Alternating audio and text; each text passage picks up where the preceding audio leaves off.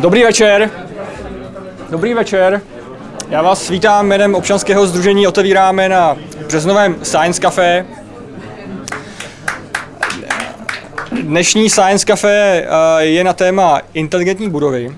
A já, než předám uh, slovo našim dnešním hostům, tak bych v krátkosti řekl něco o Science Café, něco k organizaci dnešního večera.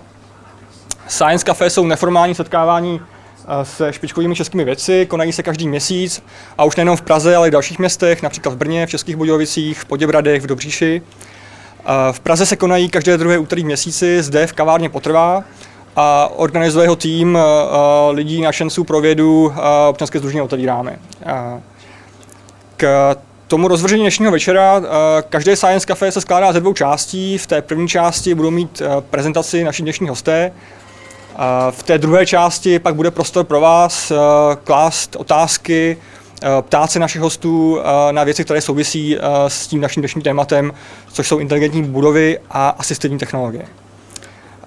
V té diskuzi bych vás požádal o, nebo respektive chtěl bych se vámi dohodnout na nějakých pravidlech, protože, jak jste si všimli, tak Máme tu, uh, máme tu, máme tu uh, spolupracovníky z Českého rozhlasu a dnešní večer je nahráván. A proto bych vás chtěl poprosit, když budete mít dotaz, tak počkejte, jednak chceme dotazy až na tu, na tu druhou část, na tu, na tu část diskuzní. Zvedněte ruku, prosím, aby, aby jsme nás viděli a počkejte, až kolega z rozhlasu k vám dorazí s tím mikrofonem a pak prosím velmi, pokud možno nahlas, ten svůj dotaz řekněte, dneska nás je to docela je nás tu docela hodně, tak uh, aby, aby všichni slyšeli, uh, na co se ptáte. Uh, zároveň bych vás chtěl poprosit, samozřejmě můžete si během večera objednávat, o tomto Science Cafe je, že se setkáváme takto v prostředí, které je nějakým způsobem sympatické nebo příjemné tím, že si můžeme dát kafe nebo víno nebo pivo. Nicméně uh, dohodli jsme se s obsluhou, že nebudeme dělat teplé nápoje, to znamená kafe nebo čaj, tím, že by se zapínal ten stroj, tak by rušil jenom nás nebo vás, kteří byste se na něco ptali, respektive našeho hosty, kteří by odpovídali, ale zároveň by to nebylo úplně fajn pro, ten, uh, pro tu nahrávku. Tak, uh, a ještě než předám slovo našim hostům, tak ještě bych chtěl poděkovat našim partnerům, které nám, kteří nám pomáhají s organizací Science Cafe. Uh, je to služba 1188, která nám pomáhá s propagací Science Cafe. Je to nakladatelství Belletris, které věnoval, nebo které nám pomáhá rovněž s propagací a rovněž věnoval tři knížky, o které budeme dnes večer soutěžit na konci. Je to e-advokace, která nám pomáhá s chodem občanského združení a je to český rozhlas Leonardo, který nás podporuje mediálně a zároveň každé Science Cafe nahrává. Tím pádem si ho můžete jednak vy, jednak kdokoliv, kdo má zájem se dozvědět něco o našich tématech, které prezentujeme v rámci Science Cafe, tak si ho poslechnout v rámci archivu, v rámci Českého rozhlasu, tak jsou přístupné záznamy Science Cafe a to už, a to už prakticky tři roky, tři roky zpátky, vlastně od roku 2008, kdy jsme se Science Cafe začali. Tak, já bych tedy dneska chtěl mezi námi přivítat, chtěl bych zájem poděkovat, že dorazili dva dnešní hosté, je to paní Lhocká a pan Havlík z Elektrotechnické fakulty ČVUT. Dobrý večer. Děkuji, já už to nebudu dál zdržovat, takže bych předal slovo paní Hocké a poprosil jí o její krátkou prezentaci. Děkuji.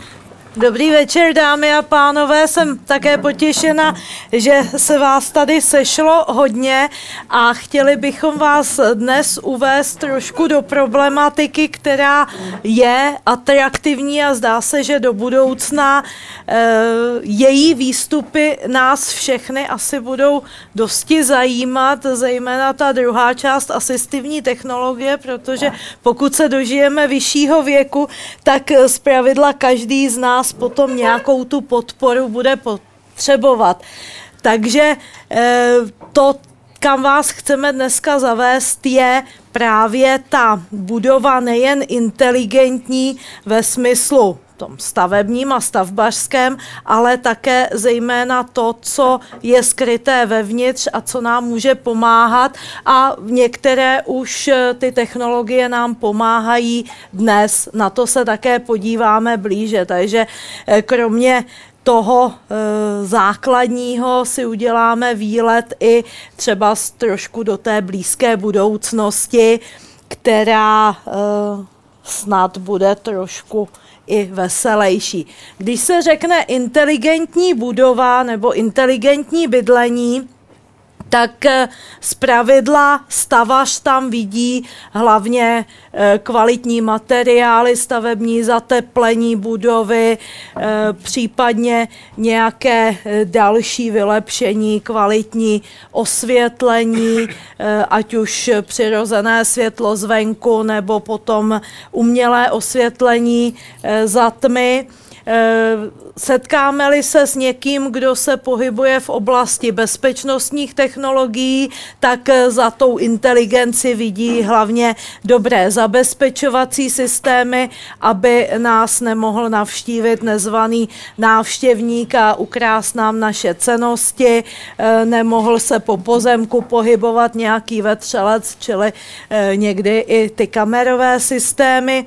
Když eh, se setkáme s někým, kdo se zabývá automatizační technikou, tak zase za tou inteligencí vidí třeba kvalitní regulaci vytápění, tak aby nás to vytápění nestálo eh, velké obnosy financí, ale aby se regulovalo i s ohledem na venkovní teplotu, na dobrou pohodu eh, v obytných místnostech na nižší teplotu, třeba na chodbách a v, koup, eh, v ložnicích a tak dále. A mohli bychom pokračovat vlastně prohlídkou takového bytu od eh, sklepa až po půdu a našli bychom tam celou spoustu e, vymožeností, které můžeme používat. No a když půjdeme tedy do úplně technického detailu, tak pak skončíme u nějakých takovýchto schémat, protože proto, abychom tam dostali tu inteligenci, tak tam buď musíme natáhat spoustu drátů,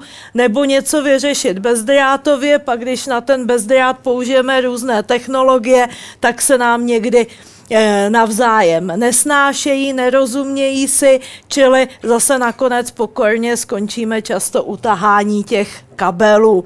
Ale takhle to pak vypadá po té technické stránce. Eh, z pravidla je to schované někde už ve zdech nebo tam, kde se to dělá dodatečně, tak to máme pod nějakými lištami a není to tak vidět. Eh, to, co je dneska, nechci říct úplně běžné, ale eh, snadno realizovatelné, je bezdrátové propojení, takže doma mít Wi-Fi už není zase až tak něco, Eh, neskutečného nebo nedosažitelného.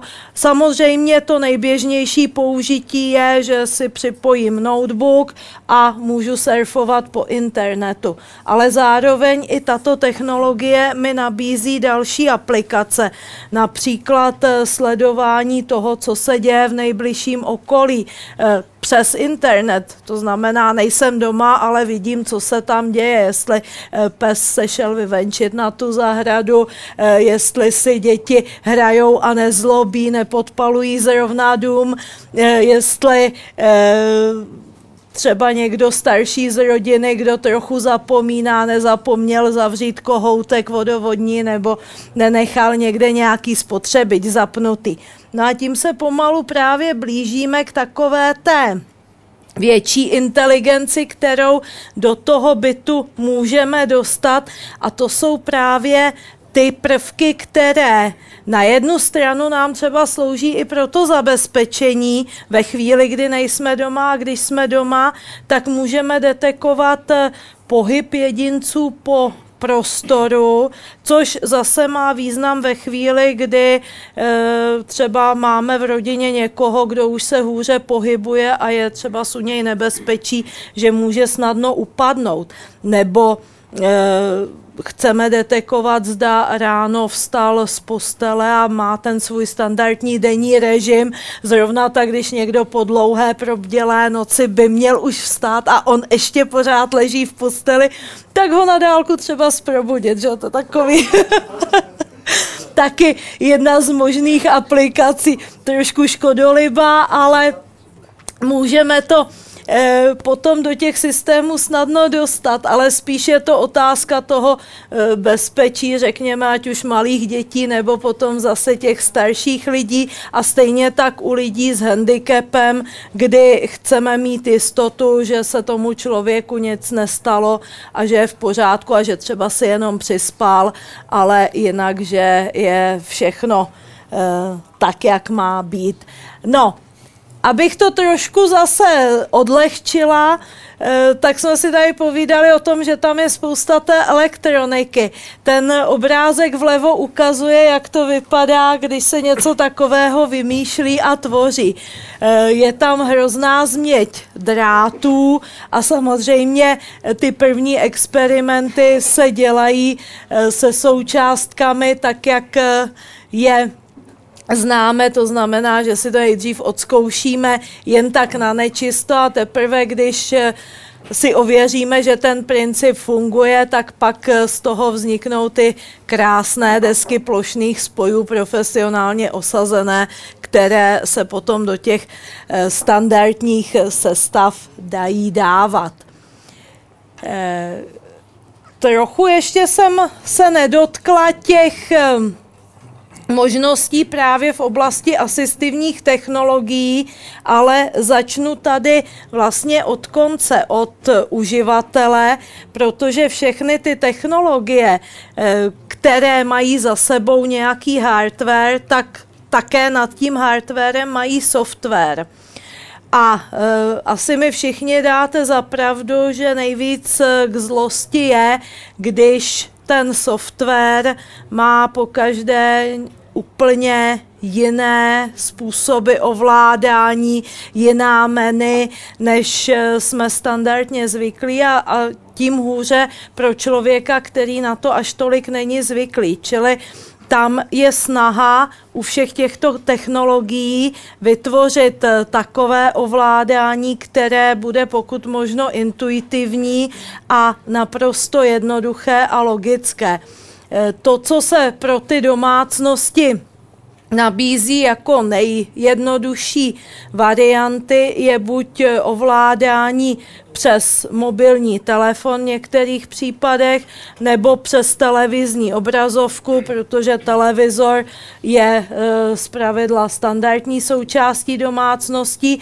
Některé ty aplikace mají ještě svoje speciální dotykové panely, na kterých je možné to ovládat. Zase u těch dotykových panelů může nastat problém u lidí, kteří mají už nějaké motorické problémy, že se nedotknou dotknout tím prstem přesně v tom místě, kde by se dotknout měli, kde je zrovna ten čtvereček, který říká, chci zhasnout světla.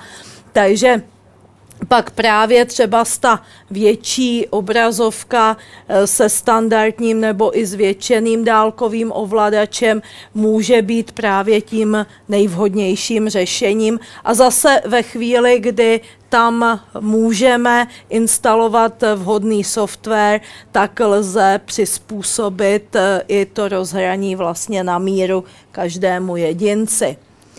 No, a teď se teprve dostáváme k té druhé části, to znamená eh, ke zdravotnímu stavu a k tomu, co všechno můžeme vlastně ještě doplnit eh, k té inteligenci nejen budovy, ale i bytu a každého prostoru, eh, ve kterém se člověk pohybuje. Navíc spoustu těch jednoduchých eh, senzorů čidel můžeme v dnešní době už mít přímo vetkaných do různých triček, nátělníků a snadno monitorovat zdravotní stav člověka. Zase význam to e, nemá úplně pro každého z nás, ale význam to má zejména tam, kde e, jde o chronicky nemocné jedince, nebo o lidi, kteří e, jsou propuštěni z nemocničního ošetření a je potřeba ještě jejich zdravotní stav sledovat. Ono se totiž ukazuje, ale da co z toho se ví dost dlouhou dobu, že mm, z pravidla člověk v domácím prostředí se i lépe léčí nebo alespoň doléčuje než v tom nemocničním prostředí, protože v té nemocnici těch lidí je hodně, je to e, takové trochu sterilní prostředí, někdy má člověk pocit, že až mírně nepřátelské, no prostě není tam doma. Takže e, se dá říci, že to je jeden aspekt, další aspekt je nakonec i ten ekonomický, protože se ukazuje další věc, že vlastně ta domácí péče vychází i podstatně levněji než nemocniční péče.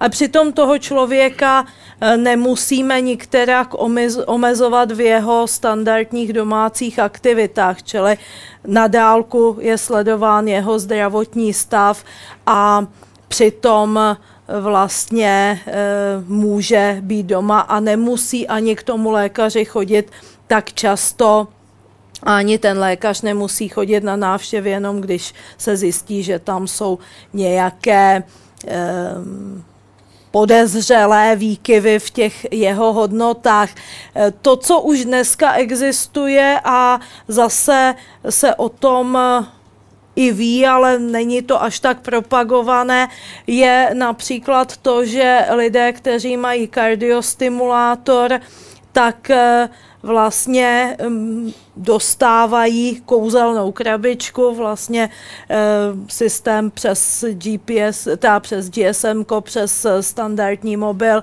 je odesílaný vždycky v noci informace z toho kardiostimulátoru do příslušného centra, ve kterém ten pacient je sledovaný o datech z jeho srdce, čili to už dneska takovýhle telemonitoring existuje. Podobně Diabetici mohou být zařazeni do programu, kdy eh, odesílají pravidelně měřené hodnoty cukru v krvi přes SMS svému lékaři.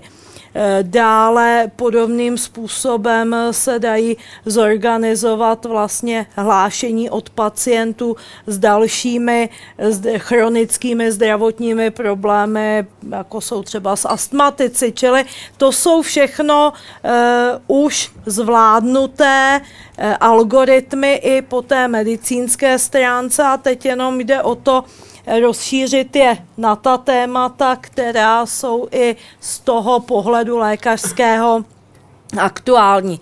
To, co už dneska zase na druhé straně umožňuje technika, tak eh, je zase celá řada dalších ještě vymožeností.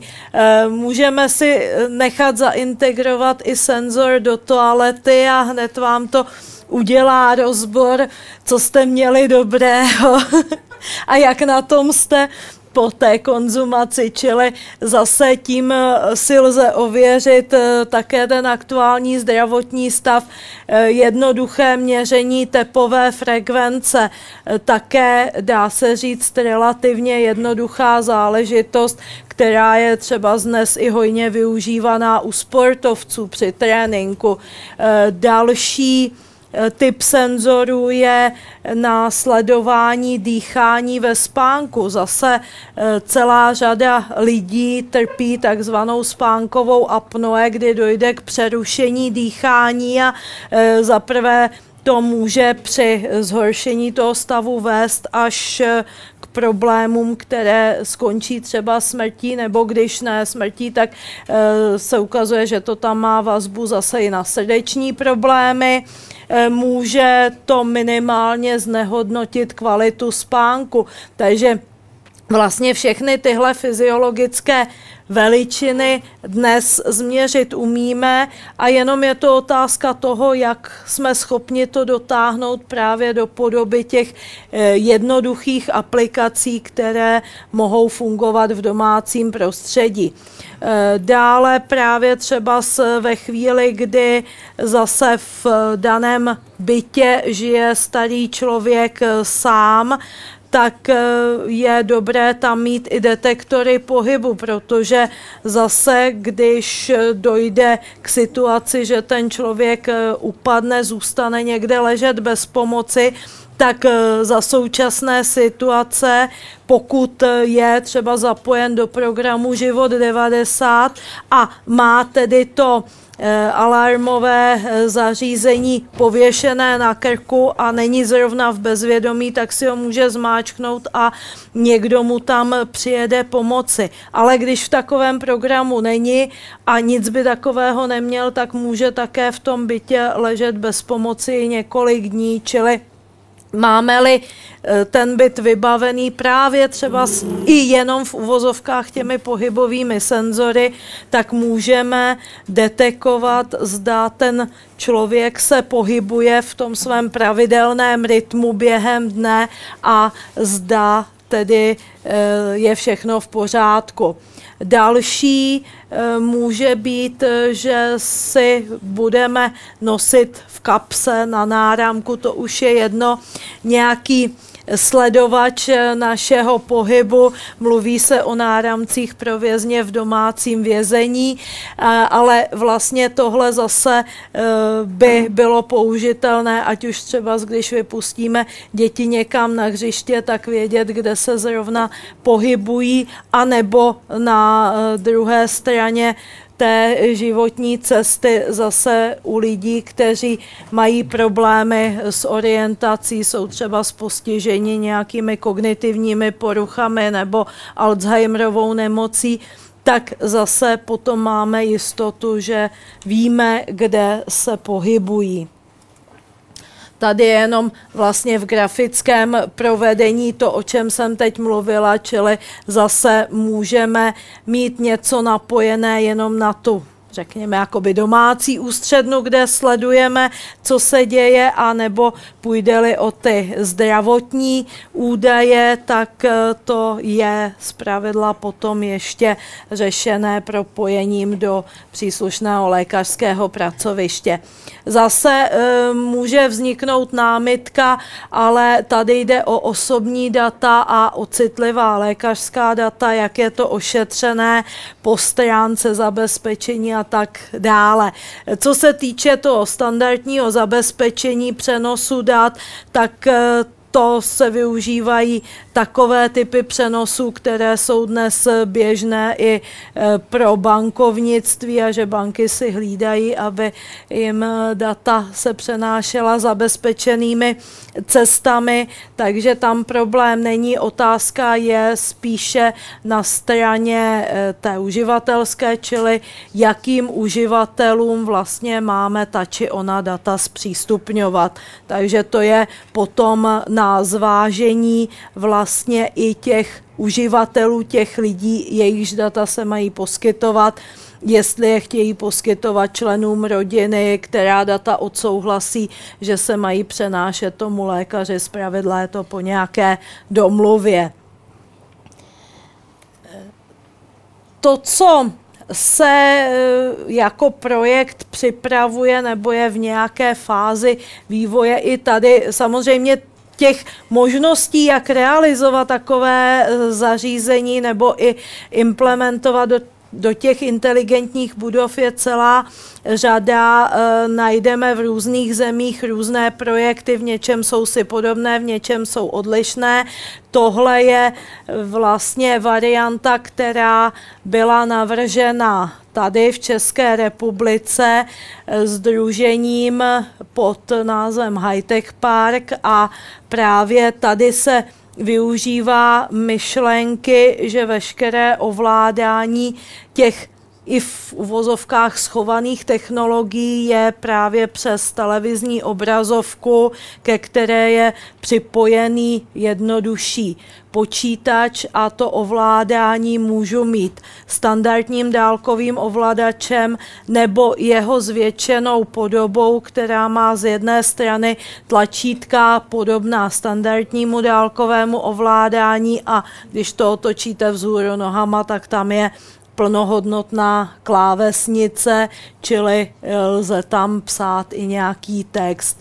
A Výhoda takového zařízení je, že ho můžeme vlastně do toho prostředí dát dodatečně, čili nemusím vždycky plánovat všechno, že postavím novou budovu a tam ty technologie můžu eh, snadno zabudovat, ale můžu přijít do eh, starší vily, starého činžáku a eh, spoustu věcí realizovat třeba s bezdrátovým připojením, anebo halt někde natáhneme nějaké kabely a schováme je pod lištu, ale řešitelné je to v podstatě v jakékoliv eh, budově.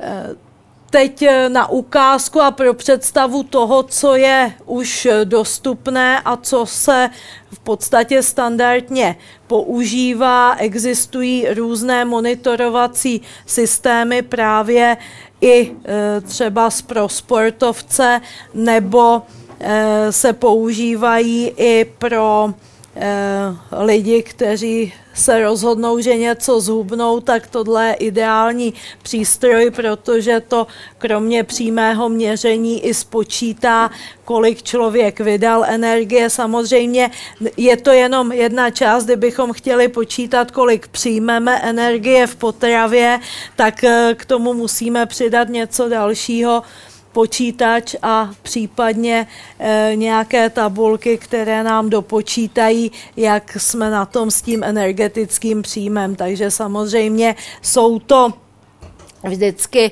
dílčí řešení, které musíme dávat dohromady. A jak jsem mluvila o možnosti integrovat eh, různé senzory do textilí, do triček a do uh, různých návleků, tak uh, zase tady máme několik příkladů, protože můžu nakonec uh, navrhnout takové konfigurace senzorů, kdy můžeme pomocí nich i vlastně hodnotit eh, kvalitu a kvantitu pohybu, takže máme-li akcelerometry na eh, svých nohách připevněné, tak můžeme z toho snadno zjistit, jak rychle se pohybujeme, zda už jsme uběhli dostatečnou vzdálenost a můžeme si konečně dát tu čokoládu, nebo ještě dáme pár kilometrů. Eh, podobně lze využít i ty senzory zase na horní končetině, například na zjišťování i kvality rehabilitace, jestliže eh, po nějakém úrazu, po mrtvici je předepsaná rehabilitace, tak zase pomocí vhodně navržených senzorů a vhodných typů můžeme eh, kvantifikovat to, jak eh, dotyčný jedinec rehabilituje. Do toho trička můžeme mít integrované senzory, které nám snímají srdeční aktivitu, tělesnou teplotu. Vlastně co eh, nám technika umožňuje. Tady je jenom další příklad takových eh, triček z pravidla je těch eh, senzorů potom už do té textílie integrováno více, aby bylo možné změřit i více hodnot najednou a využít je pro další nějaké zpracování. Eh, Podobně i těch přístrojů pro nějaké domácí monitorování můžeme e, najít už e, dnes i v rámci běžné komerce relativně dost. E, ten vlevo nahoře by měl aspoň podle výrobce sloužit pro rychlý odečet právě cukru v krvi, údajně ultrazvukem je to bez záruky. Ten prostřední nahoře, to je eh, klasicky na měření obsahu kyslíku v krvi, čili saturace krve kyslíkem.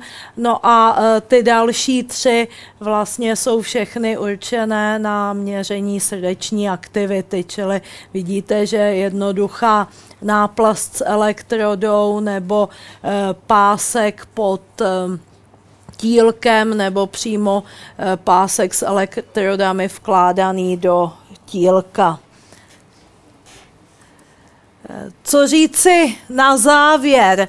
eh, vlastně vždycky bychom měli mít na mysli to, že se nesmíme stát otroky techniky, ale že naopak technika má sloužit pro nás, že vlastně tady v těchto tématech se mísí i několik profesí dohromady, čili nemůžu mít takhle klapky na očích jako stavař, ani jako elektrikář, ani jako informatik, ale musím dát dohromady eh, všechna témata a eh, správným způsobem ty znalosti integrovat dohromady eh, to, co jsou trošku možná i otevřené otázky do budoucna a musí eh, je řešit eh, někdo jiný než my, eh, jsou ty otázky právní a třeba i etické, protože samozřejmě tím, jak nám technika umožňuje téměř všechno,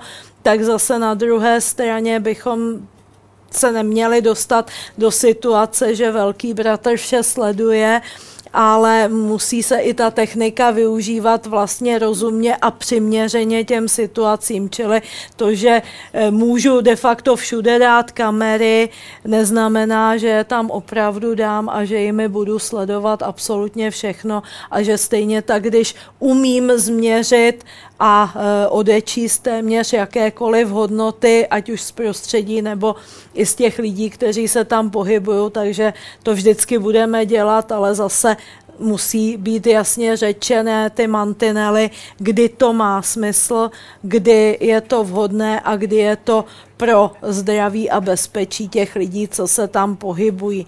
No a ještě jsme ani nemluvili o robotech, takže tohle eh, je eh, možná už přítomnost v Japonsku a třeba časem takhle budeme chodit na nákupy s takovými to asistenty, kteří třeba aspoň za nás ty tašky budou nosit. Ale co se dá do toho košíku, o tom ještě budeme rozhodovat, doufejme my. Takže vám děkuji za pozornost a teď je to na vás.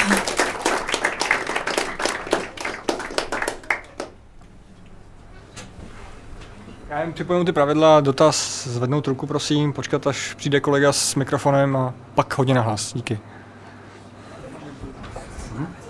Tak já bych začal s dotazem, o kterém jsme se tady bavili před tím eh, večerem, vlastně dneska před Science Cafe, jak jsme si říkali definice co to je vlastně inteligentní budova, respektive hodně se dneska operuje s pojmy, jako je zelené bydlení, uh, jako je uh, energeticky úsporné bydlení, jak, dále, tak jak tyto pojmy, jako je inteligentní bydlení, jak spolu, jak spolu korelují, nebo jakým způsobem se prolín, prolínají, nebo jak se souvisí s inteligentním bydlením. Ty pojmy s tím, co tady prezentovala kolegyně, samozřejmě velmi úzce souvisí. Je to jedna část nebo jedno pojetí toho inteligentního bydlení, tedy e, zařídit to bydlení tak, aby konečném důsledku, a oni ty peníze jsou nakonec na prvním místě, nás vlastně moc nestálo, tedy aby ten dům spotřebovával co nejmenší množství energie, aby pracoval s nějakým rozumným odpadovým hospodářstvím, aby měl všechny takové ty dobré vlastnosti, o kterých denodenně slycháme ve sdělovacích prostředcích, že právě takové vlastnosti e, ten dům má mít. Třeba kvůli tomu, že prostě máme omezené zdroje a, a s těmi zdroji chceme nějakým rozumným způsobem nakládat. A e, aby to, jakým způsobem ten dům je třeba řízen, tak eh, aby nějakým způsobem vyhovovalo těm obyvatelům. To je jedna část a ta druhá část, o který se tady snažila kolegyně hodně mluvit, tak je samozřejmě to, aby ten dům vyhovoval svojí, řekněme, inteligencí a ta inteligence se tady poměrně obtížně uchopuje, ale aby svoji inteligenci odpovíd, odpovídal nebo co nejvíc usnadňoval bydlení e, těm obyvatelům toho domu. To znamená, aby ty činnosti, které Eh, těm obyvatelům může usnadnit, tak aby jim usnadnil, aby ty činnosti, kde eh, je velký nebezpečí, že ten obyvatel udělá nějakou chybu, která by mohla mít eh, nějaký hloupý následky, tak aby to nebezpečí té chyby eliminoval a aby tam, kde může opravdu jenom naprosto pasivně sledovat to, co se děje kolem třeba v době, kdy tam ten obyvatel vůbec není, tak, eh, tak jak tady bylo zmíněno nějaké to zabezpečení, tak aby tady ten dům prostě byl schopen se o sebe postarat i v té době, kdy tady ten obyvatel je krátkodobě, přes den v zaměstnání nebo dlouhodobě, jednou za nějaký čas na dovolný pryč. A uh, Těchto těch vlastností se dá dosáhnout pochopitelně několika různýma cestama. Jednak na straně jaksi toho stavebnictví, to, že se prostě rozumným způsobem postaví z gruntu ten dům, a jednak na straně nějakých těch elektronických pomůcek a těch, těch elektronických systémů, tak, aby ten dům měl to, čemu tedy říkáme nějaká inteligence. Dobrý den, já jsem se chtěl zeptat na jednu věc, která mě okamžitě napadla, když jsem se na to koukal. A to je uh, to, že ten dům, který je inteligentní, musí mít neustálý připojení uh, k proudu. Jedna věc je, Jedna věc je teda dobře, ta, ta ekologie, on může na druhou stranu být četrnější než jiný dům, který třeba zbytečně topí, jo. Ale ta druhá stránka je, uh, ta energie by měla fungovat i v případě, že ten generální zdroj, který to zásobuje, že vypne, že, jo? že vypadne. Jo?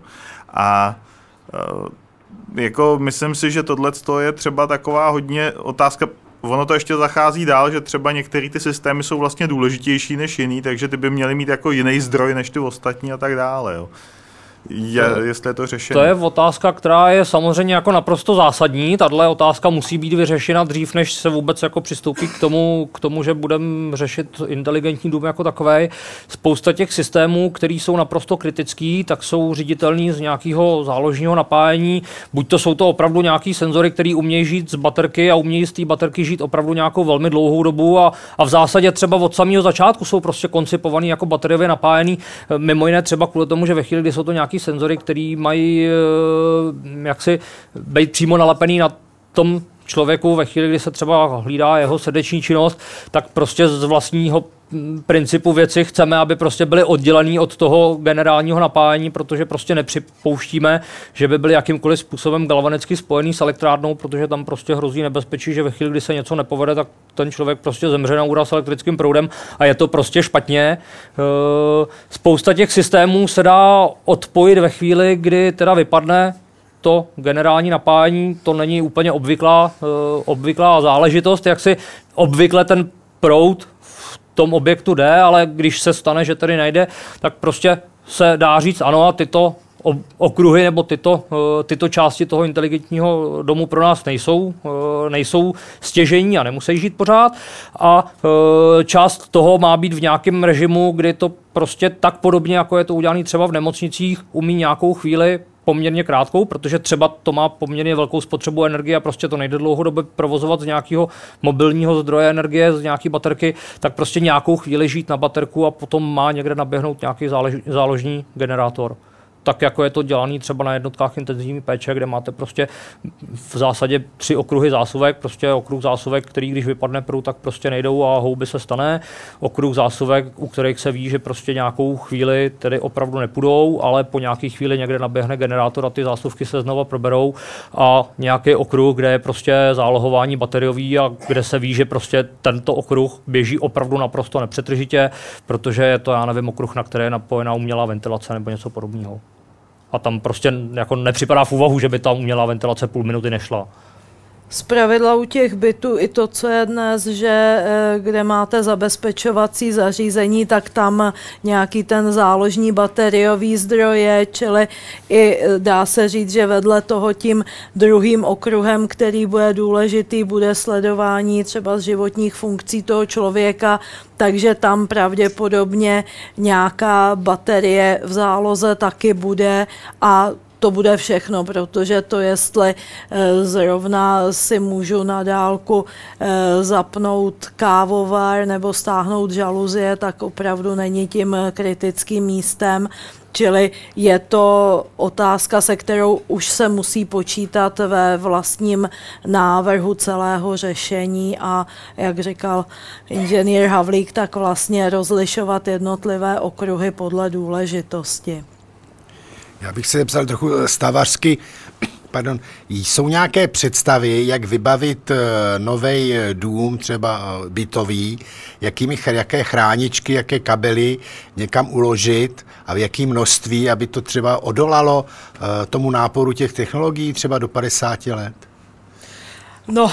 Mám obavu, že ve chvíli, kdy jste k tomu doplnil do 50 let, tak, tak je to, to jako naprosto návodná otázka, nejsou představy pokud byste připustil, že to nemá být do 50 let, ale že to má být do nějakého kratšího horizontu, třeba bych tak jako velmi opatrně řekl do 10, tak už se na to asi dá odpovědět. Tak ty se nadechovala, že budeš odpovídat. Tak... No nadechovala jako spíš k té otázce těch 50 let, Aha, protože dobře, to jsem ti sebral. už, už máme uh, zkušenost s tím, že když si člověk spočítá tu kabeláž, řekněme, co umožňují ty dnešní technologie a ponásobí to minimálně dvěma, takže do dvou let zjistí, že to bylo málo.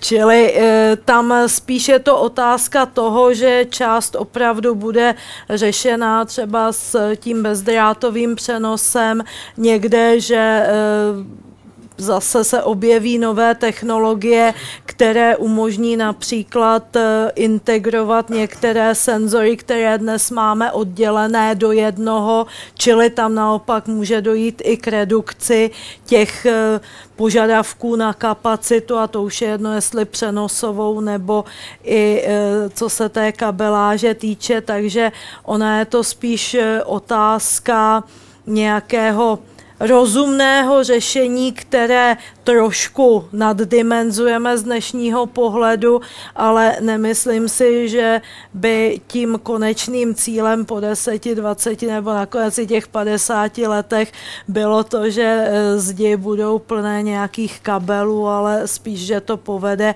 e, zase k nějaké i miniaturizaci, zjednodušení a e, třeba i potom jednodušším možnostem v tom přenosu. Ono když se podíváme i na některé výzkumy, tak eh, se zkoumají i právě s ohledem na spotřebu energie různé eh, režimy činnosti těch zařízení, které fungují v tom eh, s tou bezdrátovou komunikací právě proto, aby ty energetické nároky na spotřebu byly co nejmenší, takže vlastně někdy jsou uvedené do činnosti jenom, když se něco děje. Nejsou v tom pohotovostním režimu vlastně zapnuté, nebo ten jejich spánek v uvozovkách spotřebuje daleko méně energie než ten pohotovostní režim a ten zase spotřebuje ještě méně energie než režim, kdy opravdu něco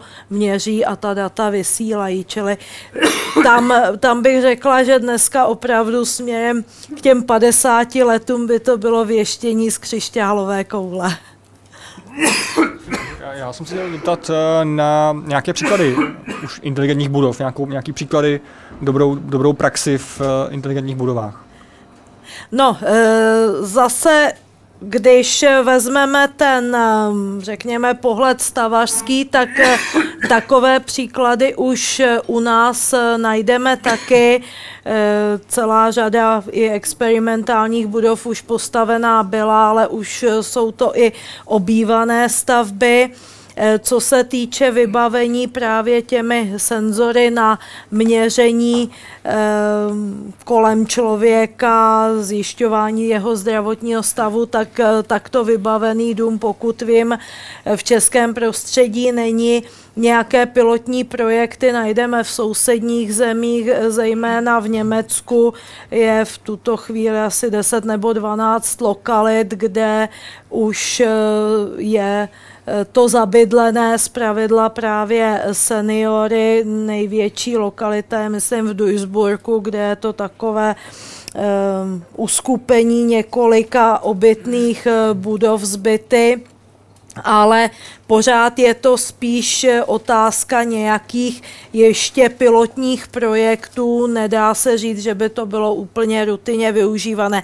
Takových eh, inteligentních domů ve smyslu uh, testovacích prostředí a laboratoří tak najdeme po světě určitě více.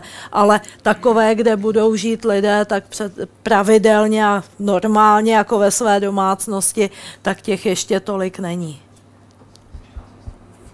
Dobrý večer. Já bych se zeptal, jestli je nějaké porovnání nebo studie, které by porovnaly náklady na vybudování tohoto systému a údržbu versus třeba eh, snížení škodních událostí. Jak se tomu, k tomu třeba staví pojišťovny? No, tak eh, co se týče pojišťoven, tak to se přiznám, že nemám tušení. Zajímavá byly údaje, co se týče právě spíš té péče a teď nevím, jestli dám dohromady ta čísla správně, ty jsou teda e, z Ameriky, ale pobyt eh, seniora v domě s pečovatelskou službou ročně vyjde na nějakých eh, z 75 tisíc dolarů, když je ten člověk doma a pravidelně, ale s větší frekvencí ho navštěvuje lékař, tak jsou ty náklady vyčíslené na nějakých asi 14-15 tisíc dolarů a když je tam do toho zaintegrovaný ten telemonitoring, tak je to zhruba 16 dolarů ročně. Čili eh, evidentně tam ten pokles eh, je, ale co se týče pojišťoven, tak když jsme si zjišťovali ty možnosti tady, jak je to s domácí péčí a co by třeba i ulehčilo eh, práci na jedné straně zdravotním sestrám a na druhé straně těm sociálním pracovníkům, tak vždycky to naráželo na problém toho, že v tom výkaznictví vůči zdravotním pojišťovnám na jedné straně a té zprávě sociálního zabezpečení toto nemají ve svých číselnících jako položky. Takže eh, jak si eh, byť i z pohledu třeba s lékařů by celá řada těch věcí mohla takto fungovat. Nakonec i v rámci několika evropských projektů, kde jsme spolupracovali i se zdejšími lékaři, tak se e, některé ty technologie testovaly, ale skončil projekt a bohužel to v té praxi skončilo taky, proto že pro tu rutinní práci je opravdu nutné to potom e, převést i do té podoby financí, bohužel. Nicméně lze očekávat, že v poměrně brzké době se i v těch číselnících eh, objeví už ty správné kódy pro ta témata, o kterých se bavíme, protože uh, asistované bydlení nebo ty, uh, ty otázky toho telemonitoringu těch, těch pacientů nebo, nebo řekněme té stárnoucí populace jsou v tuto chvíli jedním ze stěžejních témat Evropské komise, která podporuje právě projekty, které se zabývají výzkumem v této oblasti, protože prostě se celkem na první pohled ukazuje, že Evropa stárne, stárnout bude a e, pokud nemá mít obrovský problém s tím, jak si existovat udržitelným způsobem, tak to prostě bude muset řešit.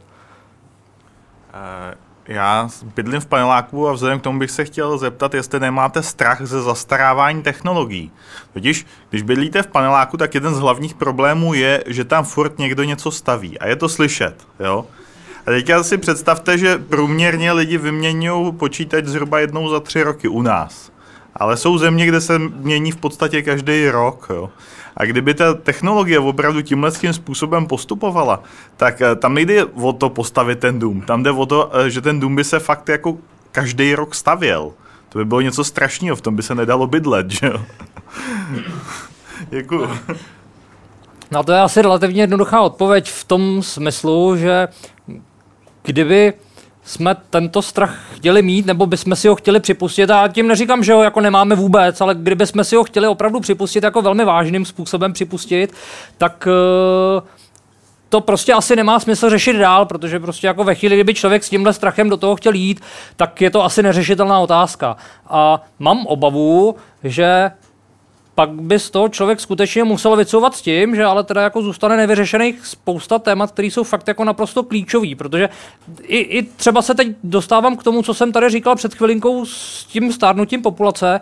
Já jsem eh, než jsem šel dneska sem, tak jsem se ještě koukal na nějaká data od statistického úřadu a e, zajímaly mě především demografické údaje, protože jsem si chtěl ověřit některý, některý jaksi věci, které člověk tak jako intuitivně ví a chtěl jsem se podívat, jak to vypadá přesně, přesně v číslech. Vycházel jsem z dat, které byly zveřejněny na konci, nebo respektive, no na konci roku 2009 v podstatě, respektive na začátku roku 2010, to znamená, byly to tvrdý data za rok 2009 plus predikce do budoucna a e, pokud budu tvrdit, že, e, a nemám jediný důvod, spochybňovat ta data, tedy pokud budu tvrdit, že ta data jsou správná, tak uh, pokud v dnešní době je v té generaci 65 plus zhruba 15% populace v České republice, tak do roku 2060 by té populace v této věkové kategorii mělo být víc než dvakrát tolik, zhruba 32% A e, přitom ta populace jako taková, ta celková suma se prostě příliš nemění, je to zhruba těch 10,5 milionů pořád, jako, tak jako se to lehonce houpe. E, jinými slovy, e, těch, stárno, těch stárnoucích lidí bude prostě víc než dvakrát tolik, přitom, že těch lidí v té populačně, nebo v těch, v těch ročnících, které jsou v produktivním věku, prostě tomu úměrně ubyde. A o ty lidi, kteří jsou stárnoucí, tak se prostě někdo musí postarat. A zjevně už to prostě bude na samý hranici toho, aby se o ně dokázala postarat ta produktivní populace, protože prostě ani ta produktivní populace prostě není jako uh, jakýsi robot, který prostě by dokázal jako obstarat sebe, uh, děti, novou generaci, že jo, teď ty rodiče, o který se prostě z principu chceme starat, protože prostě je máme rádi a nevidíme jediný důvod, proč se o ně nestarat. Uh, ano, můžeme se samozřejmě trošičku utěšovat tím, že tak, jak postupně Eh, se mění čas, takže ty lidi v té generaci 65 plus budou trošičku soběstačnější, než, než jsou tedy letos, ale nelze se tvářit, že by to měla být nějaká významná, nějaká významná změna, protože uh, jako lidstvo se prostě bez pochyby nebude v následujících 60 letech vyvíjet výrazně rychleji, než se vyvíjelo v desítkách tisíc let do minulosti zpátky. Jako ta, to, že dneska průměrný důchodce v České republice umí ovládat mobilní telefon, to je asi celkem nespochybnitelný. To, že to jistě za těch dalších 65 let nezapomene, to je asi taky celkem zjevný. To, že se naučí spoustu dalších věcí, to se asi také dá očekávat, nicméně to, že bude minimálně biologicky stárnout a že teda tak, jak ta stárnoucí generace vypadá dneska, takže nějak velmi podobně bude vypadat za těch, za těch 45 let, tak to asi bude. A e, pokud e, nebudeme vážně uvažovat o tom, že budeme mít nějaký pomocníky v podobě toho inteligentního bydlení, tak mám obavu, že ten, e, ten systém jaksi celý v Evropě může být skutečně neudržitelný. Já bych ještě k tomu dodala, vrátila se možná trošku zpátky, ono, eh, to, že technologie jde relativně rychle dopředu, tak zase znamená, že bychom to museli každý rok, dva roky komplet přebudovávat, ale když to bude i inteligentně navržené, tak ta základní struktura nám může vydržet dostatečně dlouho, protože my můžeme měnit jenom eh, ta koncová zařízení, to znamená na jedné straně ty senzory a na druhé straně aktualizovat třeba software, že já na, to, já na tohle musím odpovědět, protože uh, já si vzpomínám, jak bylo tímhle tím způsobem propagovaný USBčko. A když si vzpomenu, kolik mezi tím vzniklo přípoje, který si ani nepamatuju, tak jako je mi jasný, že jako utěšovat se tím člověk může, ale pravděpodobnost, že ten trh bude reagovat naprosto nesmyslně, je strašně vysoká. Uh, no, to si, ne, stranu... to já, pardon, já no, si dovolím prosím. trošku oponovat, protože eh, dneska už eh, i velké firmy i ty velké firmy už eh, přischázejí na to, že je nutný se dohodnout na nějakých standardech. Takže přeci jenom už se to trošku začíná posouvat k tomu, že jsou definovaný nějaký standardy pro bezdrátovou komunikaci, eh, že už eh, se začínají krystalizovat nějaký ustálený typy konektorů. Teď jenom teď, že eh, výrobci mobilů přišli s tím, že konečně by mohla být jedna univerzální nabíječka na všechny. Eh, já vím, trvalo to strašně moc let, ale ono ten vývoj eh, asi k něčemu takovému dospěje a stejně tak v celé řadě těch eh, nástrojů, ať už na zpracování dat, tak se také začínají prosazovat jisté standardy, protože už eh, postupně i ti vývojáři přišli na to, že každý rok to kompletně přeprogramovávat je taky nesmysl, že tu energii je možné investovat do něčeho rozumnějšího, takže eh, tam, tam si myslím, že asi trochu posun nastane a eh, idea, aspoň tak, jak vznikla i různá konzorcia, která prosazují nějakou standardizaci, je, abych to mohla vzít a normálně spojit a ono to fungovalo prostě systémem plug and play. Já bych se ještě zeptal, jakým způsobem se ČVUT angažuje v tom trendu inteligentního bydlení? Do jaké míry vy se podílíte na třeba návrzích Eh, těch nových technologií, nebo jestli u vás třeba i technologie nějaké nové vznikají, protože mám pocit, že to je hodně o, tom, o, těch technologiích. Co se týče inteligentního bydlení, tak eh, jednak eh, vznikl a byl akreditovaný nový studijní obor, na kterém se ku podivu byly schopné dohodnout i tři velké fakulty, což v českém prostředí zase není tak obvyklé, aby fakulty přestali soutěžit o studenty, ale naopak se spolu dohodli a dělali něco společně, ale tento eh, obor je zaměřen právě spíše na tu technologii budov, čili eh, jak postavit tu budovu lépe, úsporněji, jak tam zařídit větší úspory energie a tak dále. A dá se říct, že vedle toho paralelně nebo v interakci je další studijní program, který máme více zaměřený na tu medicínskou problematiku, on to má i v názvu biomedicínské inženýrství a informatika a právě ta část, která se vztahuje k tomu člověku a e, ať už monitorování jeho zdravotního stavu nebo tvorba různých těch asistivních technologií, tak je část náplně tohoto studijního e, programu.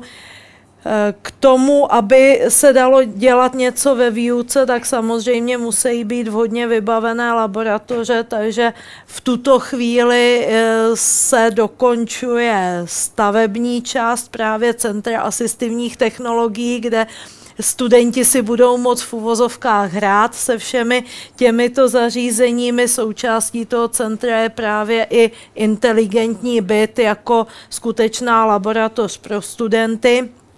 No a e, plánujeme, že od nového školního roku by měla být už plně ve výuce využívaná. E, co se týče výzkumu, tak e, samozřejmě se tam děje také celá řada zajímavých experimentů a návrhů.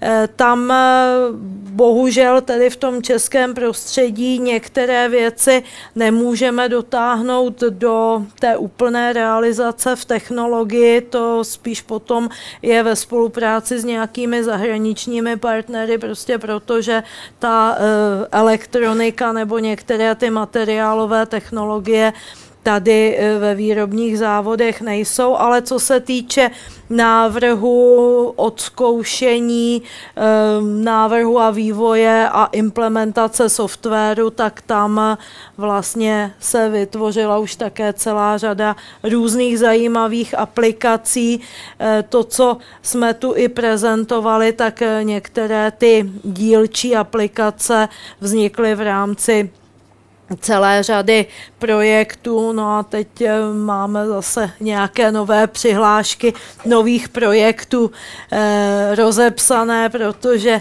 jarní měsíce jsou měsíce grantových přihlášek. A ještě ta doplňující otázku ještě, jestli můžu. Jestli probíhá nějaká komunikace třeba s, s firmama, s komerční sférou, jak se vás třeba oslovují firmy s nějakými jakoby, společnými projekty, jak to, je to funguje? Probíhá, je to uh, v několika různých rovinách. Jednak tady byl prezentován uh, ten uh, projekt uh, ovládání inteligentního bydlení prostřednictvím televizní obrazovky. Tam je to právě projekt, který vzniká za spolupráce s externími partnery, s partnery z průmyslu a to jak, jak z toho stavebního průmyslu, tak jak si z toho průmyslu směrem k nějaké elektronice, technickému zabezpečení budov a podobně. A uh, pak jsou to projekty, které jsou v oblasti zase třeba té zdravotní péče, kde, kde v Čechách působí několik firm, které přímo vyrábějí buď to nějaký zdravotnický pomůcky nebo uh, nějaký medicínský přístroje a ve spolupráci s nima uh, dochází právě k té kooperaci, kooperaci na těchto tématech. Eh, mě by zajímaly ty inteligentní senzory vzhledem k energetickým sítím. Eh, ono se uvažuje o tom, že by elektromobily mohly skladovat elektřinu, že by eh, domácí jako zařízení by se vypínala třeba, kdy, když je pík spotřeby. A mě by zajímalo, jaká, jaká je, jaký je state of the art jako v současné době. No. no. je, jestli, jestli, se, jestli na tom pracujete u vás, jaké jsou třeba implementace v České republice? Mě zajímalo. No, kdysi dávno v energetických sítích existoval takzvaný systém HDO, ale ten nějak vymizel. Co se týče těch projektů na smart grids a podobně, tak eh, vím, že eh, naši kolegové na katedře eh, elektroenergetiky a ekonomiky a managementu na těchto projektech pracují. Eh, přiznám se, že detaily nevím, v jakých je to fázích rozpracovanosti, ale vím, že i ČES eh, nějak do této tématiky investovat chce. Eh, to, co dneska existuje na straně senzorů, tak vlastně jsou technologie, které už si můžeme i rovnou do těch zásuvek dát, že minimálně nám to okazuje, jakou máme okamžitou spotřebu a e, lze to i nastavit tak, že když je ten pík a třeba i vyšší sazba za energii, takže nám toto zařízení v domácnosti odpojí nebo nedovolí zapnout a zapne ho, až když je ta sazba zase nižší. Čili tyhle, jakoby, řekněme, základní funkce, to už i dnes existuje a funguje. Ale takové to zase opravdu, aby to bylo s tou vší inteligencí, tak to bych řekla, že ještě eh, několik let si na to počkáme, až to bude v tom rutinním provozu. Já bych se chtěl zeptat, jestli máte nějakou představu o business caseu té věci. To znamená, kolik ta věc může vyníst, kolik to stojí a tak dále. Protože tohle je sice hrozně hezký, o těchto věcech se mluví spousty let, ale otázka je realizace. Tohle je všechno úžasně drahý. Je to drahý. Eh, myslím, že ani jeden z nás v tuhle chvíli neumíme říct nějaká konkrétní čísla. Já teda aspoň můžu mluvit teď za sebe, ale řekl bych, že mi to celkem jasně odkejveš. Jo. Uh, Popravdě řečeno, není ani úplně naším úkolem se tím zabývat, prostě nás to nějak tak jako trochu nezajímá, protože uh, To není tak úplně pravda. No, není to, já vím, já, já vím, že to není tak úplně pravda, ale uh, a stejně tak, stejně, stejně tak rozumím tomu trochu škodolíbému zatleskání, ale uh, to, to, jak jsem to myslel, nebo to, to co jsem tím chtěl říct, uh, jedna věc je vůbec ty technologie mít. Druhá věc je potom je přetřídit prostě a říct ano, toto je fakt jako utopie, protože to by se sice dalo udělat, jenom se to prostě totálně nevyplatí.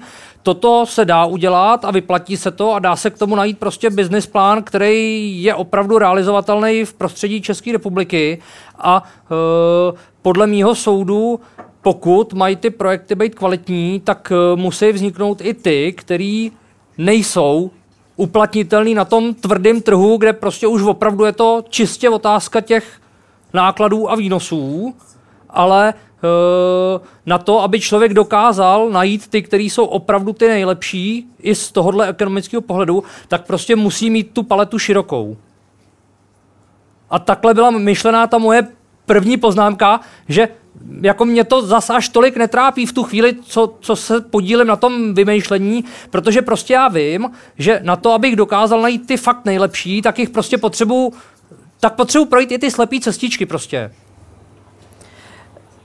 Já bych k tomu ještě přidala, že ve chvíli, kdy e, máme tedy na jedné straně, řekněme, cenu e, tu materiálovou, to znamená všech těch technologií, které tam jsme dneska schopni zaintegrovat, tak to je jedna položka. Druhá položka je samozřejmě vývoj a nějaký vlastní implementace.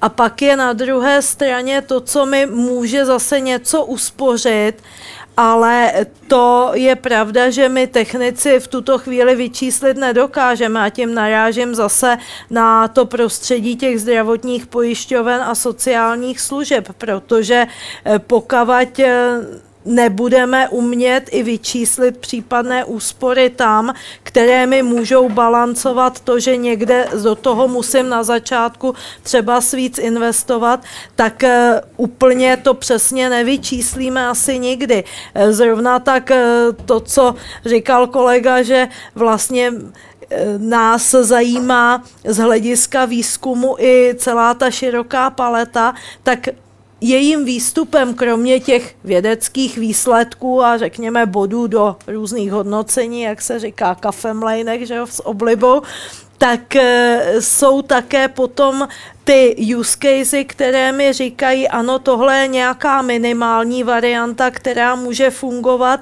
a pomocí ní dokážu tohle, tohle, tohle obhospodařit.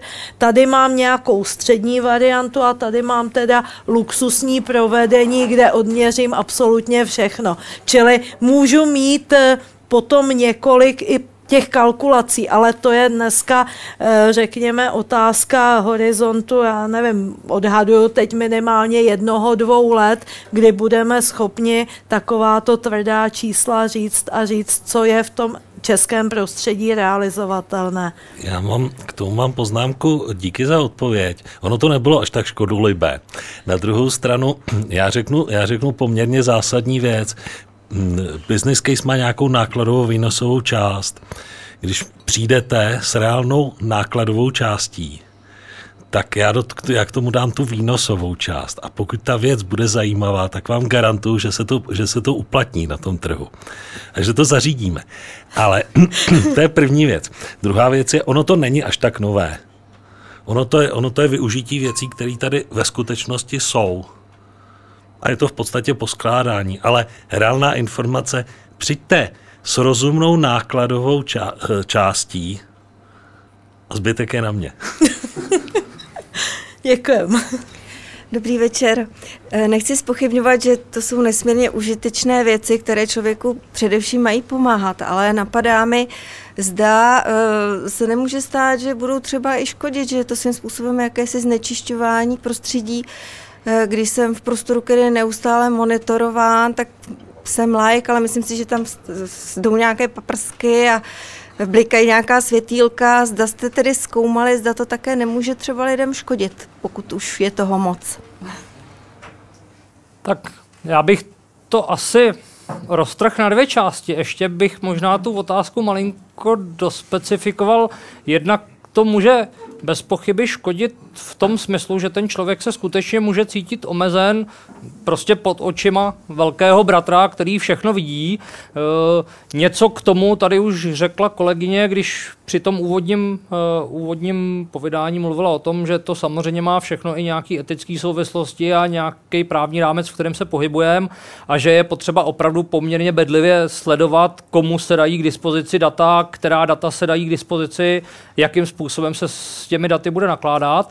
A druhá věc je to, to na co jste se vy přímo zeptala, tedy uh, ta škodlivost těch systémů z hlediska té nějaké, řekněme, ekologie prostředí, to, jak moc to prostředí je, je zamořené elektromagnetickým e, šumem nebo elektromagnetickým smogem, možná by se dalo říct, e, v této oblasti existují nějaké studie, eh, jsou to studie typicky hm, třeba škodlivost mobilních telefonů, tam je to prostě taková věc, která napadne asi na první pohled, prostě mobilní telefon zjevně musí zářit, mobilní telefon člověk obvykle, když telefonuje, tak má ucha, tedy v podstatě si září téměř přímo do hlavy, tak tam prostě jako nemůže nenapadnout ta otázka. Eh, pokud je mi známo, a když tak mě prosím oprav, tak v tuto chvíli nebyla prokázaná škodlivost mobilních telefonů s těmi výkony, s kterými se pracuje. Jistě, když by se ty výkony zvedly, tak by to samozřejmě bylo úplně jiný.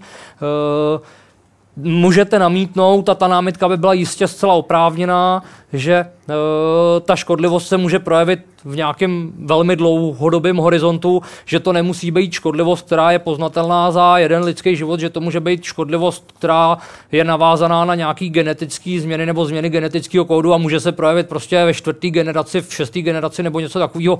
A jistě tam nemá nikdo z nás sebe menší šanci prostě takovouhle, e, takovouhle škodlivost jakýmkoliv způsobem postihnout, protože prostě dokud si těch šest generací nepočkáme, tak to hold teda vědět nebudeme a pokud si počkáme, tak mám obavu, že zpátky nebudeme umět schop, jako nebudeme vůbec schopní říct, že to bylo zrovna tímhle s tím a ne něčím úplně jiným, protože tam prostě v tu chvíli vystane jako hromada, hromada dalších otázek a pokud se tady páté generaci, co si projevilo, tak bylo to kvůli tomu, že tamhle někde prapředek něco a prostě to byla jaksi přirozená linie, nebo kvůli tomu, že tamhle někde někdo navštívil nějakou úplně jinou oblast na země kouli a tam byl prostě něčím ozářený, omámený, nebo já nevím co.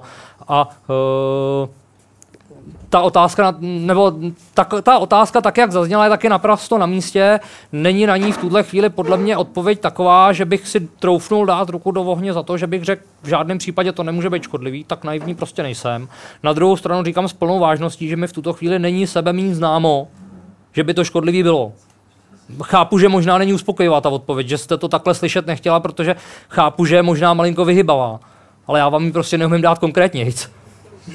Je pravda, že většina těch eh, technologií, které uh, jsou zacílené přímo na použití na lidském těle, takže dnes pracují s tak malými výkony, že zejména tady to elektromagnetické záření má takové parametry, že ty jeho přímé účinky vlastně minimálně na tu žijící generaci, na kterou jsou aplikovaný, tak eh, vliv nemají.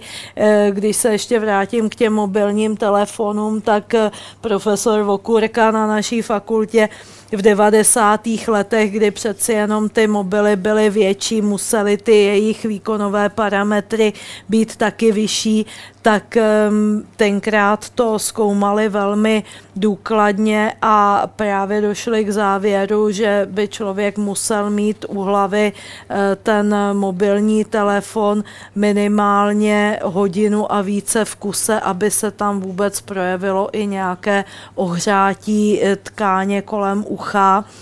Takže při tom standardním telefonování eh, maximálně do těch 10-15 minut eh, vlastně eh, tam ten vliv nebyl takřka žádný, nebo to bylo na úrovni změn v setinách stupně v tom ohřevu tkáně, takže ty vlivy tam takové nejsou. Nakonec, když jste zmínila kamery, tam je to spíše ten etický problém, než to, že by ty kamery měly nějaký e, fyzikální vliv, protože to je vlastně pasivní e, člen, čili e, pokud se budou využívat zase spíše senzory, které mají ten pasivní charakter, nevyzařují nic aktivně, tak zase snížíme vlastně to negativní působení na člověka, čili půjde zase jenom o to, že ta data od někud někam musíme přenést, ale když vlastně vlastně se pohybujeme v dnešních prostorách, tak dneska eh, téměř ve všech budovách eh, jsou nějaké počítačové sítě, jsou tam eh, Wi-Fi nainstalované, takže ty tam vlastně, když využijeme už tuto infrastrukturu, co tam je, tak se nám nijak neznásobí působení. A možná ještě jedna poznámka k tomu, ve chvíli, kdy o tom člověk takhle začne uvažovat, tak teda pak asi naprosto na místě je i otázka, co třeba mikrovlná trouba, co třeba nějaký další naprosto standardní vybavení té domácnosti, který prostě všichni používáme a vlastně nás nikdy úplně nenapadlo o tom prostě přemýšlet.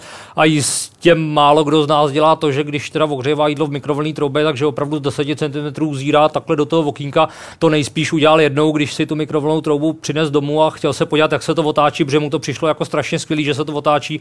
A od té doby už ji spíš používáme, takže že tam prostě to jídlo dáme, tam něco zmačkneme a jdeme dělat něco jiného, že jo.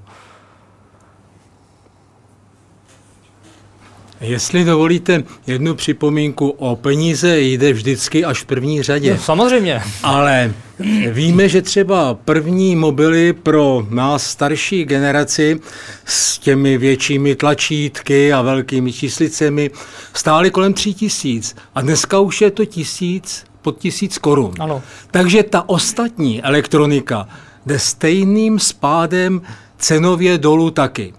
Protože i ty eh, jádra eh, těch našich eh, notebooků jednojádrové se dneska vyrábějí jako čtyřjádrové za stejnou cenu, protože ta technika, ta technologie jde dopředu tak, že těžko ale odhadnout prostě ten vývoj a pokles těch cen. Ale tuhle tu věc víme my, všichni technici, strojáři, elektrikáři, ale vědí to stavaři. Podívejte se, samozřejmě s panelákama nikdo nehne ještě asi desítky let, ale ty nové věci, které se staví, vypadají třeba hezky a mají tu technologii vevnitř připravenou na to, co tady ta elektrotechnika, elektrotechnologie bude přinášet? Asi těžko. A víme, že samozřejmě ne asi ty deseti a více patrové mrakodrapy, obchodní centra tak, ale že ta civilní bytová výstavba, když to dokázali v Německu, by mohla být na tyhle ty věci připravena montáží e, různých e, trubek pro všechno to elektrické, elektrotechnické vybavení pro odpady, bez ohledu na to, jestli v tuto chvíli to potřebuju, nebo to budu potřebovat až v budoucnosti. To je pravda. Můžeme mluvit ze zkušeností z naší stavby právě, že to byl trošku boj, než jsme tam chtěli i e, dostatečně dimenzované žlaby právě na natahání kabeláže. A myslím si, že i možná se to podaří prolomit tím, když eh, se podařil společný studijní obor, takže tam budeme moc na těch eh, dobrých příkladech té dobré praxe ukázat, eh, že to jde a vlastně se pokoušet najít společně tu cestu, protože vlastně vše, co jsme tu dnes říkali, tak eh, není záležitost jednooborová, kde se bylo zvykem, že každý obor měl takhle klapky na očích a eh, dělal si jen to svoje a nekoukal se vůbec k sousedům. A dneska přeci jenom tak, jak zase jde vývoj těch technologií v každém jednotlivém oboru, tak to není možné a eh, ty profese se nutně musí potkávat a musí spolupracovat, takže to bylo vlastně i cílem a motivací, když se vytvářely nové obory a je to i cílem toho budovaného společného laboratorního prostoru, abychom tam přitáhli nakonec i ty stavaře a strojaře, aby si to tam mohli takzvaně rukama odzkoušet, eh, co všechno lze a na co by si měli dávat pozor při těch stavbách.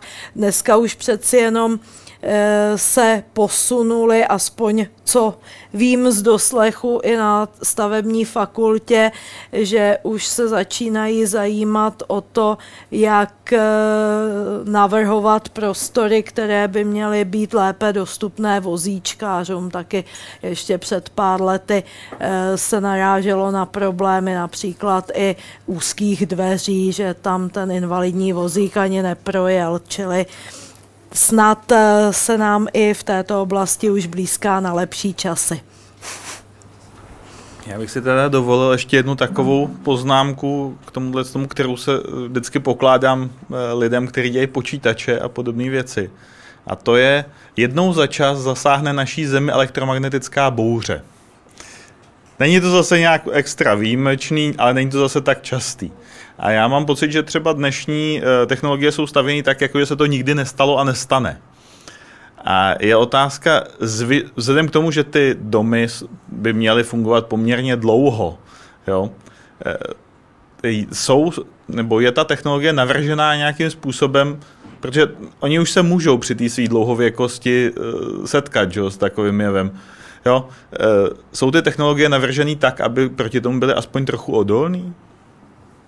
Tak to je jednak otázka toho navržení té technologie na fyzické úrovni a jednak otázka zajištění toho přenosu dat tak, aby prostě byla chybovost toho přenosu nějaká přijatelně malá, eh, co se týče té tý chybovosti přenosu a toho, aby nebyla eh, ta chybovost ovlivněná nebo ovlivnitelná nějakým, nějakými jevy zvenčí, tak tam je to otázka navržení těch komunikačních protokolů a zabezpečení těch komunikačních protokolů. To je poměrně standardní věc, která se řeší už opravdu desítky let zpátky, skutečně prostě od nějakých prvních telegrafů do dneška až k nejmodernějším mobilním sítím. A co se týče té fyzické úrovně, tak uh, tam si troufnu tvrdit, že Eh, to nebezpečí poškození těma elektromagnetickými bouřema, tak se vlastně celkem logickým způsobem eh, zmenšuje tím, že je snaha miniaturizovat ty zařízení, protože to množství energie, který se nachytá od té elektromagnetické bouře, tak je pochopitelně závislý na, na velikosti té proudové smyčky, na kterou se chytá. Ve chvíli, kdy se to zařízení miniaturizuje, tak prostě ta plocha klesá a tím pádem to zařízení je jaksi principiálně odolnější. Takže eh, tohle je tak jako v ruku v ruce celkem, celkem automaticky. Eh, jako každopádně ve chvíli, kdy budu mít nějaké zařízení, které bude sloužit pro monitorování vitálních funkcí, tak eh, tam jsou přímo definované stejně testy, jaké musí to zařízení splňovat parametry, aby bylo použitelné, čili tam to lze už ošetřit přímo v návrhu a to v podstatě u těch lékařských zařízení musí být u zase takového to, řeknu, jednoduchého ovládání té domácnosti, kde mi až o to tolik nejde, tak tam maximálně po takové bouři prostě mi to spadne do nějakého defaultního režimu a pak halt musí někdo přijít a nějak to třeba donastavit, ale nemělo by to tam mít žádné kritické dopady. Rozhodně třeba co se týče té standardní kabeláže, která bude, tak eh, stávající kabeláže to vždycky taky přežili, takže eh, tam si myslím, že by problém taky být neměl. Jo, já jenom, že mě to trošku překvapilo s tou miniaturizací, že já si to umím představit třeba v mobilním telefonu. Ale zrovna třeba e, příklad toho domu, který je protkaný teda spoustou kabelů, mi přišel jako ideální gigantická anténa, která to celý chytí. Jo. No ale ten dům jako anténa gigantická nebo obecně jako anténa nefunguje, že? protože e, pokud e, ty technologie budou drátové, budou prostě na, na galvanických spojích, tak eh, ty vodiče jsou pravidla v tu chvíli řešený podobně, jako jsou řešený počítačové sítě, to znamená, jsou to nějaký kroucený dvoulinky a tam se kompenzují navzájem ty plochy tak, že ta plocha výsledná je opravdu velmi malá. Kdyby to tak nebylo udělané, tak by byly neprovozovatelné nehledě na nějaký sluneční bouře, protože e, čistě jenom rušení, který si tady prostě vyrábíme třeba mm, v blízkosti vysílače má podobně, tak by bylo prostě dostatečně veliký. Nebo tím, že v sousední místnosti někdo zapne nějaký výkonový stroj, tak by bylo dostatečně veliký na to, aby ty sítě prostě nefungovaly.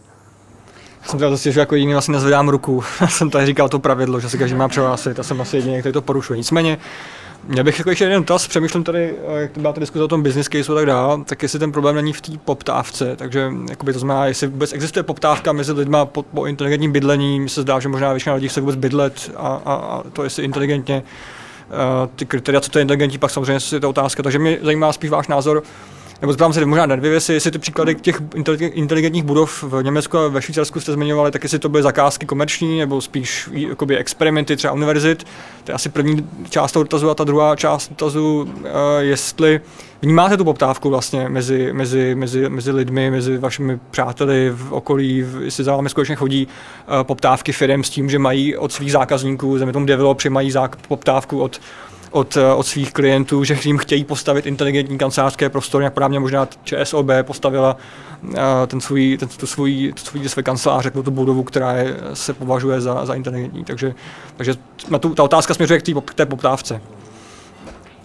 Uh začíná to. Je to v plenkách, protože Eh, vlastně to, co zatím, kdy v médiích proběhlo, tak byly opravdu inteligentní budovy ve smyslu té, těch stavebních záležitostí a teprve, jak se v poslední eh, době u nás začíná občas mluvit i o té možnosti eh, té zdravotní péče v domácím prostředí, telemonitoringu a tak dále, tak se to začíná trochu objevovat. Co je zajímavé, že jsme se párkrát setkali i s firmami, které eh, přišly právě s tím svým pojetím, to znamená inteligence domu rovná se úspory energie, kvalitní zabezpečovací systém, eh, nějaké regulace a jsme jim řekli, fajn, a co takhle to obohatit ještě o možnost eh, přenosu třeba z toho telemonitoringu u kardiaku. No to je dobrý nápad, to nás nenapadlo to byla dosti častá reakce. Eh, co víme, ty zahraniční projekty z pravidla vznikaly jako projekty aplikovaného výzkumu, na kterých se podílely na jedné straně univerzity a na druhé straně firmy. Ono totiž eh, větší část Evropské unie, bohužel tedy s výjimkou České republiky a pár dalších států, není členy aliance, která se jmenuje Ambient Assisted Living. A e, právě v rámci této aliance jsou projekty, které se už e, možná více jak deset let těmto tématům věnují. Eh, my eh, jsme se k ním tak jakoby přilepili, ale neoficiálně, protože Česká republika bohužel nepodepsala přistoupení k této alianci. Eh, u každého tohoto programu totiž to znamená nějaký jakoby vklad ze strany e, národního financování vědy a byť tady projevili zájem jak univerzity, tak různé výzkumné ústavy, tak i firmy, že by do tohoto programu e, rády vstoupily, tak bohužel se zatím k tomu rozhodnutí nedospělo a souvisí to s problematikou financování vědy. Já souhlasím s tím, co říká tady pan kolega ohledně poptávky. Já jsem myslel tak, že business case samozřejmě musí, mít, musí reagovat na nějakou poptávku. Já jsem tu věc myslel tak, že eh, ve chvíli, kdy přijdu s nějakou rozumnou nákladovou variantou, tak budu pro ní hledat nějakou rozumnou poptávku.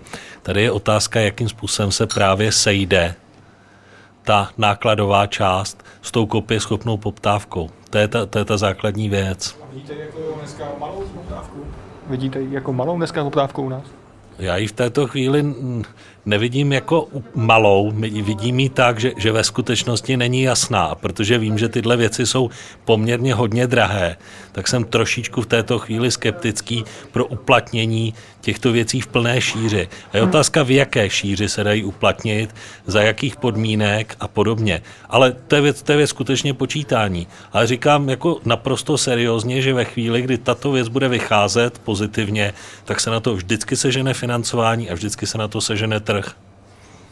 No a je to samozřejmě i otázka toho, jestli se o tom bavíme opravdu dnes, tedy začátek roku 2011, anebo jestli se o tom bavíme já nevím, za pět let prostě, protože uh, v tuhle chvíli je spousta těch technologií nebo uh, spousta těch systémů funkčních, už celých hotových, je opravdu v plenkách. Ty jednotlivé technologie fungují. To tady zaznělo celkem správně, že uh, v mnoha ohledech jsou to třeba již známý postupy šikovně poskládaný dohromady.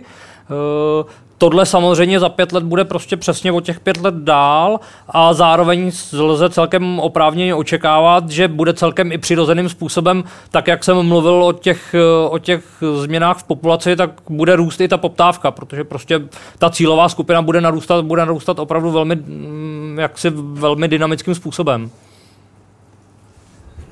Samozřejmě, pokud, ten, eh, pokud ten, eh, ta věc bude, bude mít nějakým způsobem, může být monitorována od teďka do dalších pět let, šest let, sedm let a podobně. A pokud to bude mít atributy toho, že z toho něco bude, tak to samozřejmě, tak to samozřejmě je zajímavý z pohledu biznesu. o tom není žádná pochybnost, takže jako na tohle se aplikace dají udělat a komerčně úspěšné a o to, o to ve své podstatě lze, jde. Tak je ještě nějaký dotaz? Rozlídnu se, pokud, pokud už ne, tak uh, já vám poděkuji za dnešní diskuzi. Uh, byl jsem jediný já neukázněný, což je dobře. Uh, máme tu ještě ty tři knihy z nakladatelství Bellatrix uh, do soutěže, takže jestli uh, máme otázky, tak můžeme, já vám dám slovo. Otázky Hocká. máme, doufám, že Na ně známe odpověď. Známe odpověď. Já teď jsem si tak v hlavě říkala, jak tu otázku položit, aby když taky uměla zodpovědět, ale eh, padlo tady eh, několik těch eh, příkladů, co všechno už dnes lze sledovat u chronicky nemocných lidí, ehm, jejich zdravotní stav z domova a které údaje už jsou dneska, dá se říct, standardně přenášeny k lékařům. A protože eh, jsme tady řekli asi čtyři příklady, tak eh, když vlastně se tady objeví tři, tak akorát to vyjde na ty tři knihy, čili třeba někdo z vás přijde i na jiný, který tady uvedený nebyl, protože taky není nikde psáno, že jsem řekla úplně všechny, čili eh, u kterých eh, typů pacientů se ty údaje, ať už z přístroje nebo tím člověkem samotným z toho domácího prostředí dnes k lékařům přenášejí, tak to zní otázka. Takže můžou se hlásit ti, co vědí. Vy chcete slyšet teď pouze jednu nebo všechny tři? Eh, ne, Jednu, takhle, jednu, protože- protože... za každou bude jedna knížka. Takže když pokud- byste řekl tři, tak já nevím, jak by to... To by asi to, to by nedopadlo. bylo stejně za jednu knížku. Ne, tak uvidíme, jestli to řeknu správně. Určitě jste se tady bavila o kardiacích, to znamená víceméně jako sledování srdeční aktivity. Ano, Ano, to tady zaznělo to určitě. Tak já vám řeknu, že ta kniha se jmenuje Ztracený měsíc, pro ty další, kdo budete soutěžit. Gratulujeme. No, vzhledem k tomu cukru v krvi se asi také jednalo o diabetes mellitus teda. ano. Ano, výborně.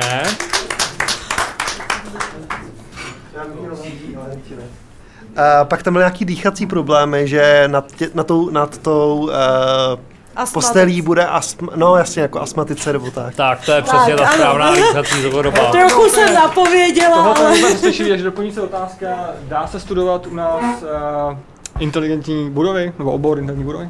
A asi určitě ne. No nevím, no já... To je To je typická studentská odpověď, asi určitě. Na ČUT, no.